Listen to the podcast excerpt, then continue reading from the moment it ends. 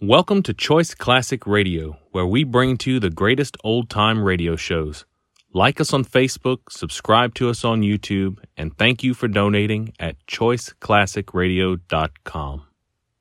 The Signal Oil Program, The Whistler.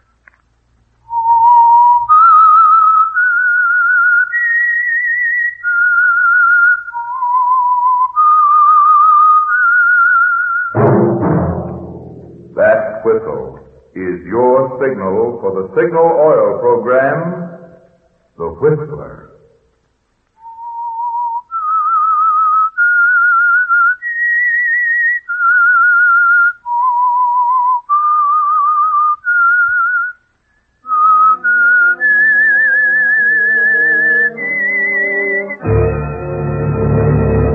I am the Whistler, and I know many things, for I walk by night. I know many strange tales hidden in the hearts of men and women who have stepped into the shadows. Yes, I know the nameless terrors of which they dare not speak. Yes, friends, it's time for the Signal Oil program, The Whistler. Rated by independent research, the most popular West Coast program. In gasoline, you know, it takes extra quality to go farther. And Signal is the famous Go Farther gasoline. So look for the Signal circle sign in yellow and black that identifies Signal service stations from Canada to Mexico. And now the Whistler's strange story. 8 to 12.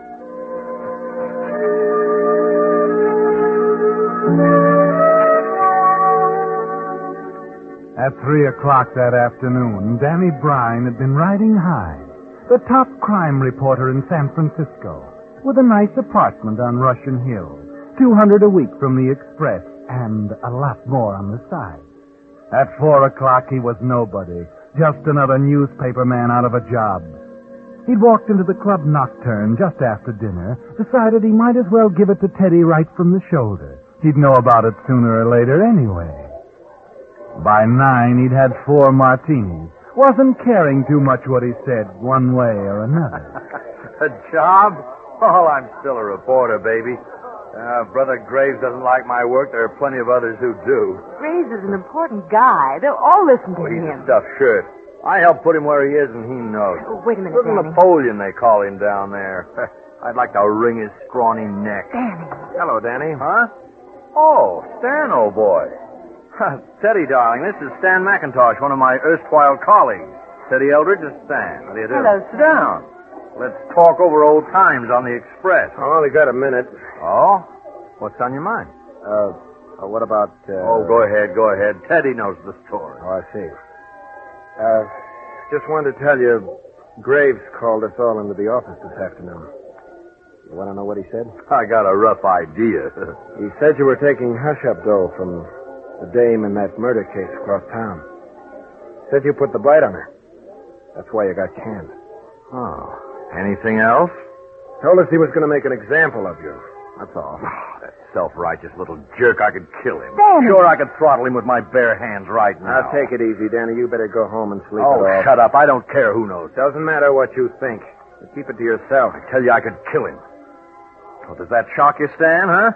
I could snuff him out right now like that. Tell that to the boys in the city room, and tell them not to worry about Danny Brine. There are plenty of other jobs, Stan, plenty of jobs.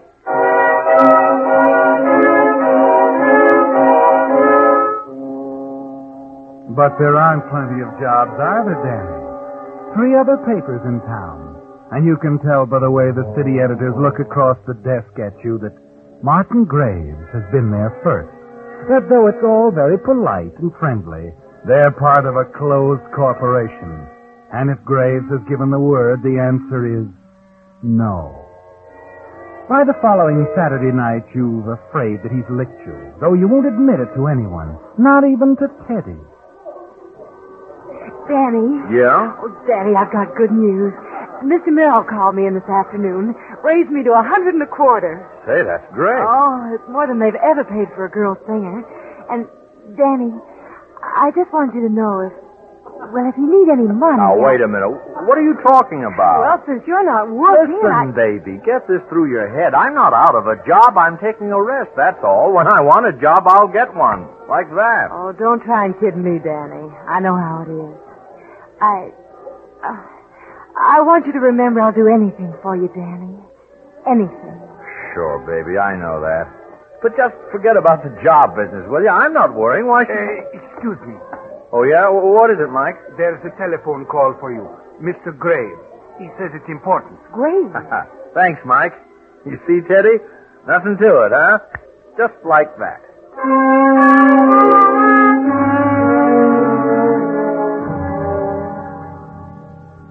Yes, Mr. Graves? Right? Yeah, what is it? I want to talk to you about your job. Well, where are you? My apartment. Been laid up with a cold. You come up tonight? When? Well, what time is it now? My clock's haywire up here. Don't know whether it's night or day. Oh, wait a minute. It's, uh, uh 9.15. Oh, what about ten? I don't know. I'll, I'll think it over. You'd better decide tonight. I may feel different tomorrow.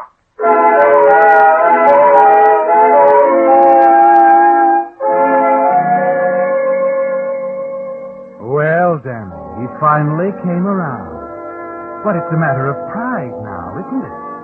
You deliberately stay at the club for another hour, knowing it won't hurt to let Graves know you're taking your time. It's 10.30 when you walk up to the door of his apartment. Drop him a cordial nod as he lets you in and shows you to a chair and pours a drink. He wasn't kidding about the cold. The air is strong with eucalyptus oil. He's wearing a wool robe, a heavy towel around his neck. Five minutes later, he gets to the point. Well, Danny, there's no use kidding each other. You're a great reporter. We need you on the Express. Well, thanks. You want to come back? Well, I've made up my mind. There are a lot of other jobs, you know. Not in San Francisco. Why not? You ought to know. You've been to the Chronicle, the Examiner, the News. they all turned you down. Well, there are other towns. ah, but you ought to stay here. You belong here. oh, maybe. I don't want to go into what you did, Danny.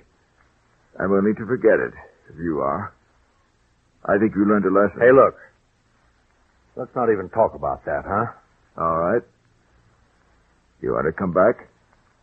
Okay, Chief. When? You report Monday morning to Stan McIntosh. McIntosh? What do you mean? You're a rewrite man now. Rewrite? Who do you think you're talking to? You heard what I said. Rewrite? Why, you two-bit Napoleon. You think you can run me like a monkey on a string? Wait a bit of bribe. Well, you picked the wrong guy, Graves. You can pull the strings, only I don't jump. Take your head I off always wanted to tell you all. Let go of me, bribe. Oh, hit me, will you? Oh, you want to play rough, do you? Okay, Napoleon. Get away from me, bribe. Let go, bribe. You Graves, I'll kill you.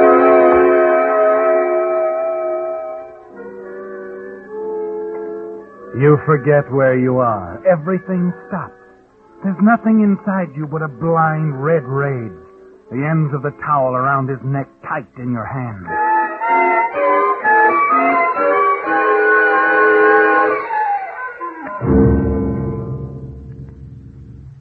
It's quiet now, Danny. No sound but the blood pounding in your head. And then things begin to get clearer. The room comes into focus again. A chair overturned, the desk swept clean, its vase of flowers, the clock, the statuette smashed on the floor. And on the floor, too, is Martin Graves lying very still. You don't have to look any closer, Danny. As a crime reporter, you've seen murdered men before. Lots of them.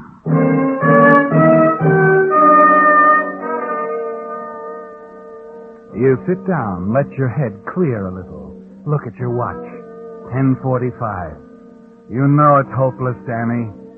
That you'd have a better chance of getting out of this one if you'd murdered Martin Graves in the middle of the Union Square at high noon. A motive, the opportunity, Everything there. All ready for the police. You find yourself thinking of Teddy, of what you're going to tell her, and then you think of something else. I, uh, I want you to remember I'll do anything for you, Danny. Anything. That's it. Teddy.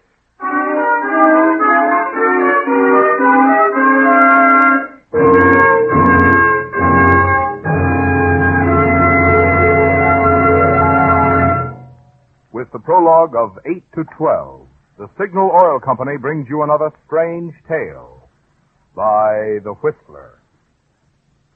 Remember those trick radio voice effects I demonstrated on The Whistler a few weeks ago? Well, since then, many of you have written in asking about other effects.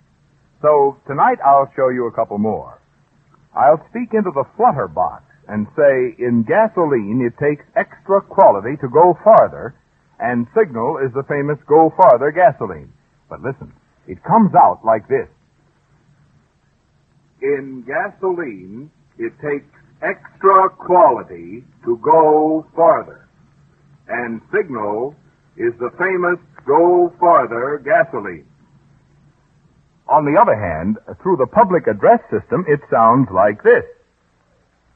In gasoline, it takes extra quality to go farther. And Signal is the famous Go Farther gasoline. But after all, the important thing is what you say, not how you say it. And in gasoline, the important thing is it takes extra quality to go farther. And Signal is the famous Go Farther gasoline. You see, you get those quick signal starts, that fast signal pickup and smooth knock-free signal power, because Signal helps your engine run more efficiently. And naturally, the more efficiently your motor runs, the more mileage you get. That's why Signal says, in gasoline, it takes extra quality to go farther. And remember, Signal is the famous Go Farther gasoline. And now back to the Whistler.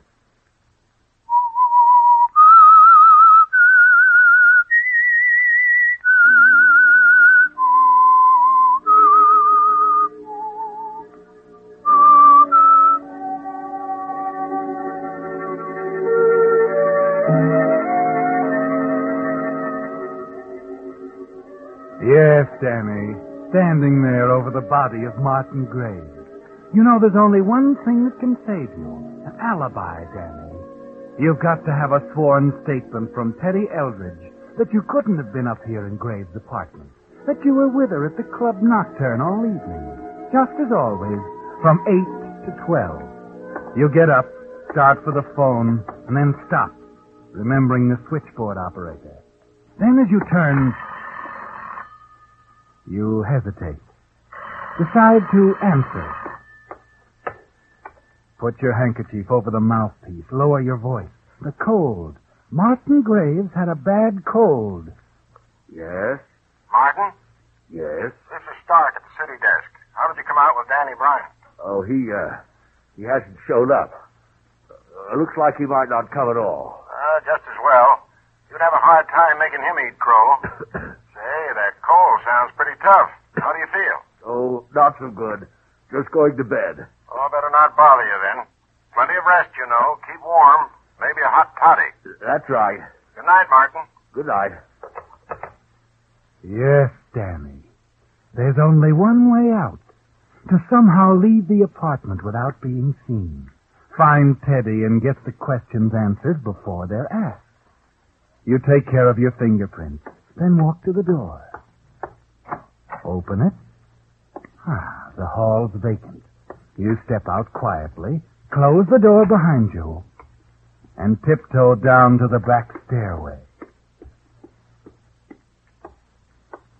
On the main floor, you walk up to the side door opening onto the alley. Ah, it's locked. You've got to leave by the main entrance now.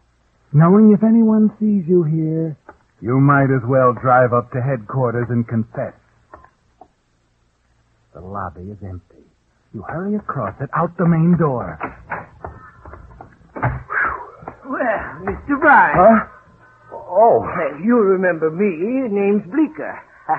Horace Bleeker. Met you a while ago through Mr. Graves. I live in the same apartment house. Is something wrong? oh no, no, nothing's wrong. You, uh, well, you, you, you startled me. Oh, sorry. I, I'm on my way to the airport, uh, leaving tonight for Los Angeles.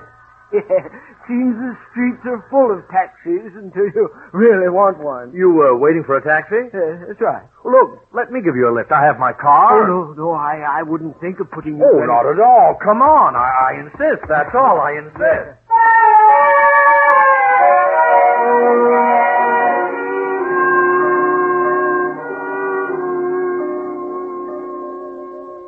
You help Bleeker into your car.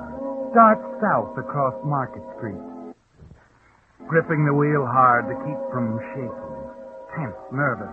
A sick, tight feeling in your stomach. You know you've got to kill Bleeker, too. There's no other way. By the time you hit the fringe of the city, you know how it's going to happen and where.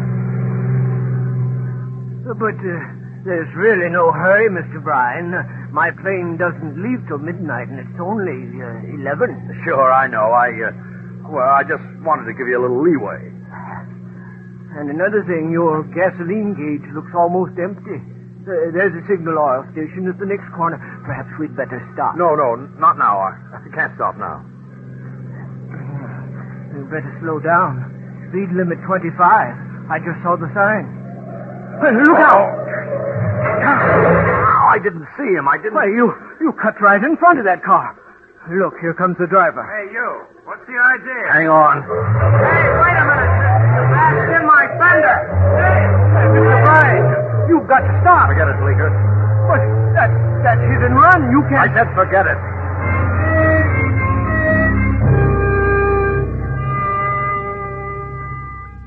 It's like a nightmare, isn't it, Danny? You don't think anymore, you only feel. And above everything else, you know you and Bleeker must not be seen together now. He knows something's wrong. Out of the corner of your eye, you see him hunched in the seat like a frightened rabbit, ready to jump out if you slow down. Daly City. Uh, but that's not the way to Said the... I'd get you to the airport, didn't I?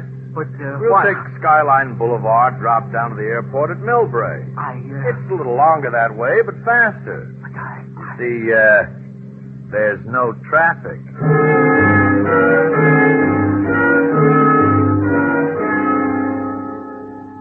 At 11.30, you turn onto the Skyline Boulevard. Dark and deserted now, winding through the trees and the crest of the hills overlooking the bay. And a moment later, you make up your mind. Hold your breath.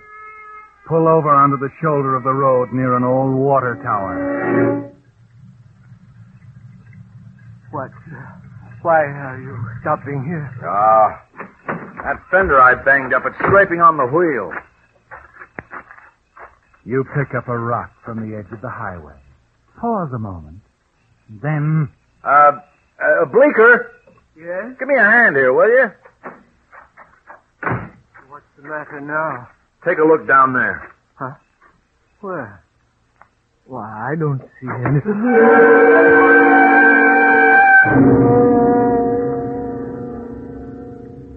You carry his body to the foot of the embankment. Drop it in a depression behind some bushes. As you climb back up to the road, the shale slides down in a rush, covering it completely. Well, that ought to do it.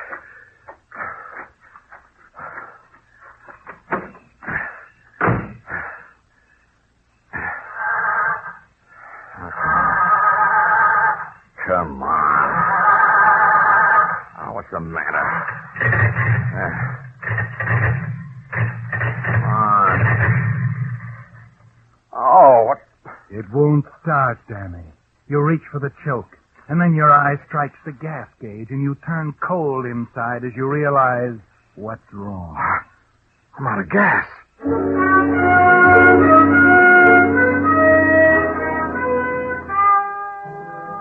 Ten minutes to twelve, Danny, and you're stuck next to the water tower, with Bleeker's body lying in the ditch ten feet away. Teddy will leave the club nocturne at twelve thirty, and unless you get that call through to her, the whole plan, the solid, life-saving eight to twelve alibi is gone. You've got to flag a car, get some gasoline. But the Skyline Boulevard is almost deserted at this time of night. Then at last, at 12.15, a pair of lights round the bend in the distance, and a small coupe pulls up to a stop. What's the matter, buddy? You in trouble? I'm out of gas. Oh, sure, you picked a great place, mister. Hey, you got a hose or something? Could you let me have a little out of your tank? Oh, brother, you don't know how lucky you are. Well, let's take a look. Well, I'm, uh, I'm in a hurry. I've been waiting here for almost a half hour. Oh, say, you know, that's dangerous. Never know who might be riding around here this time of night. And here, let me get this turtle back open. Eh. But, like I said, you're a lucky man. You mean you can... Uh... Siphon hose and the gas can. Never catch me on the road without 'em. Well, You fumble around awkwardly trying to help him as he siphons a gallon of gas out of his tank. 12.30. Teddy might be gone now. It seems a thousand years before he finally finishes up. Well, here you are, pal. That ought to get you into the station anyway. oh, I'm sure it will. Thanks a lot. Oh, here, here, take one of my cards. Look me up sometime. Thanks, I better be going now. I'm in a hurry. And... Uh, just a minute. Oh, what's the matter? Uh, uh the gas. I think uh, 50 cents ought to do it. Fair enough, huh? Here, take my card. Before he's had time to get back in his car, you're pulling away from the spot. The accelerator down to the floor, hoping you'll never have the bad luck to run into him again. Somewhere along the way, you find you're still holding on to his business card, and you toss it out the window. Yes, Danny. The only thing that counts now is Teddy. And ten minutes later, you're on the phone praying she hasn't left the club. Hello? Oh, uh, Teddy? Danny, where are you? Never mind. Listen, listen, honey. Is, is Mike still there? Well, I, I think so. You've got to help me. Mike, too, if you think we can trust him. Only you've got to be sure. Danny, what's the matter? I can't tell you now. Just get this. You've got to swear I was at the Nocturne from 8 to 12, that I didn't leave. Danny, what if You said you'd do anything for me, didn't you? You meant that, Teddy. Anything. Of course, darling. Well, then don't ask questions. Just do as I say. All right, Danny. I'll do it. Just as you say.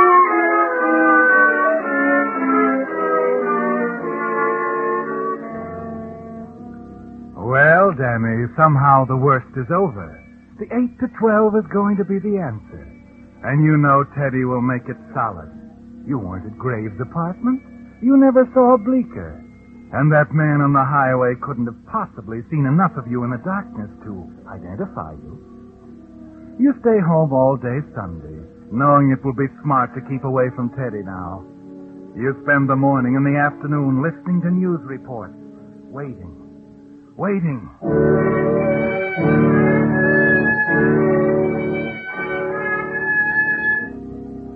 But it's not until 10 o'clock Monday morning that the phone rings. It's your old friend Neil of Homicide asking you to uh, drop in at headquarters.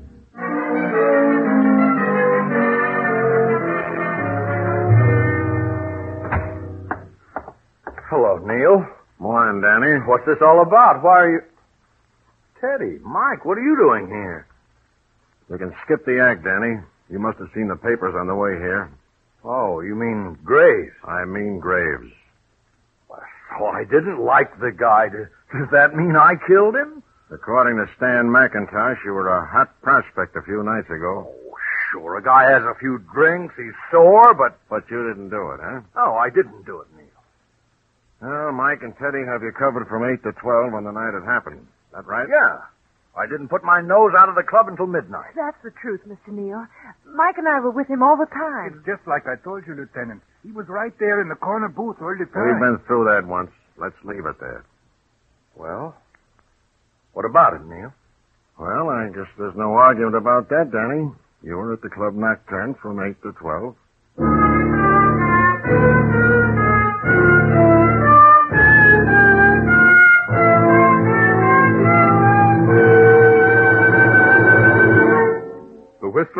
Return in just a moment with the strange ending to tonight's story.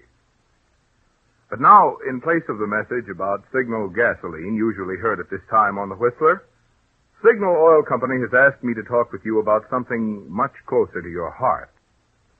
About the less fortunate individuals you'll want to lend a helping hand to this year through the American Red Cross. Who are they? Why, they're the victims of disasters such as fire, wreck, tornado, hurricane, or epidemic. Disasters that can strike any one of us, anywhere, anytime, without warning. Who else? Over one million discharged veterans got a helping hand from the Red Cross last year. And don't forget the 80,000 hospitalized veterans who may depend on the Red Cross for a long time to come for their recreation and entertainment, their letter writing, shopping, and other assistance. These are just a few of the hundreds of ways the Red Cross is called upon to help every day. It's going to take $60 million to answer all the calls for help the Red Cross will receive this year. So give as generously as you can, remembering you're the lucky one to be in a position to give help rather than to need help. And now back to the Whistler.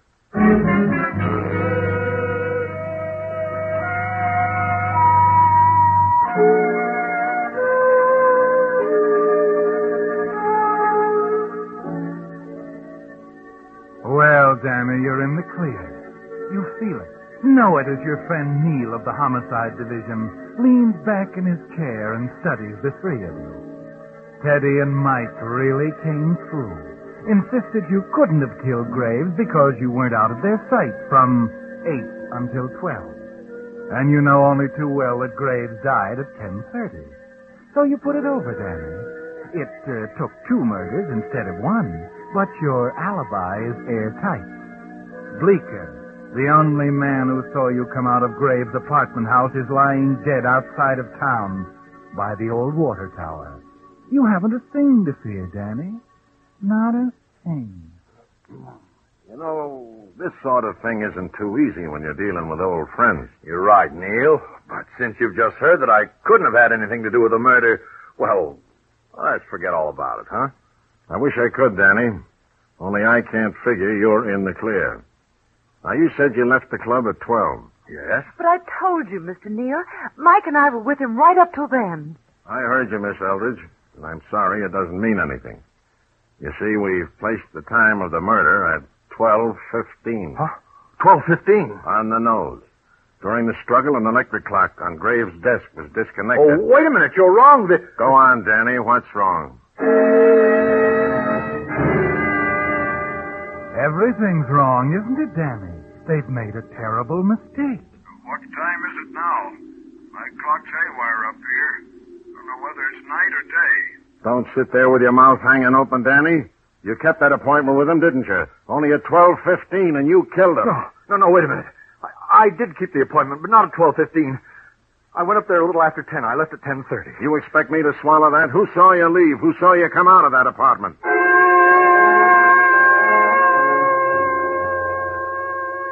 You're in a corner now, gulping as Neil pounds at you. Who can you turn to now, Danny? Who can prove you weren't in that apartment at 12.15? You'll remember me. Name's Bleeker. Horace Bleeker. He's dead, Danny. Where you left him under two feet of shale on the Skyline Boulevard. Hey, wait a minute, mister. You bashed in my fender. Lost in the heart of the city. In the maze of streets south of Market. I'm waiting, Danny. Let me think. There was one more, another guy. What are you talking about? Yeah, another guy. I didn't get his name, but Uh, the gas? I think uh, 50 cents ought to do it. Fair enough, huh? Here, take my card. his card. I, I took his card. I threw it away. Will you get to the point? Where were you at 12.15? Did you hear what I said? Yeah, yeah, I heard you. I, uh, I guess I haven't got the answer.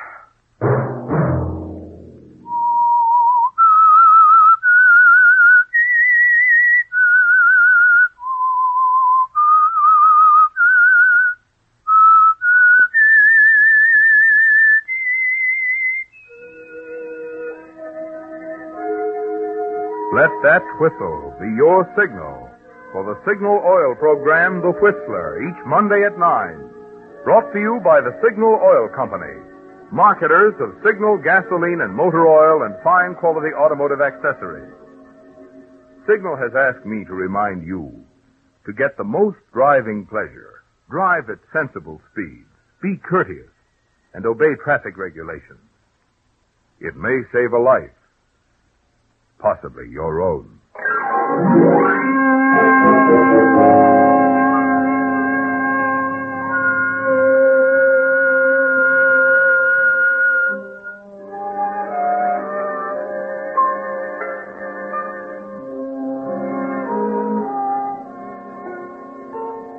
Featured in tonight's story were Joseph Kearns and Doris Singleton.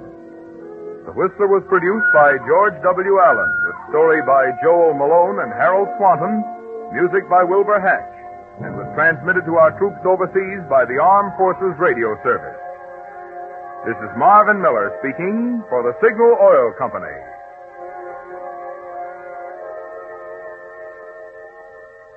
This is CBS, the Columbia Broadcasting System.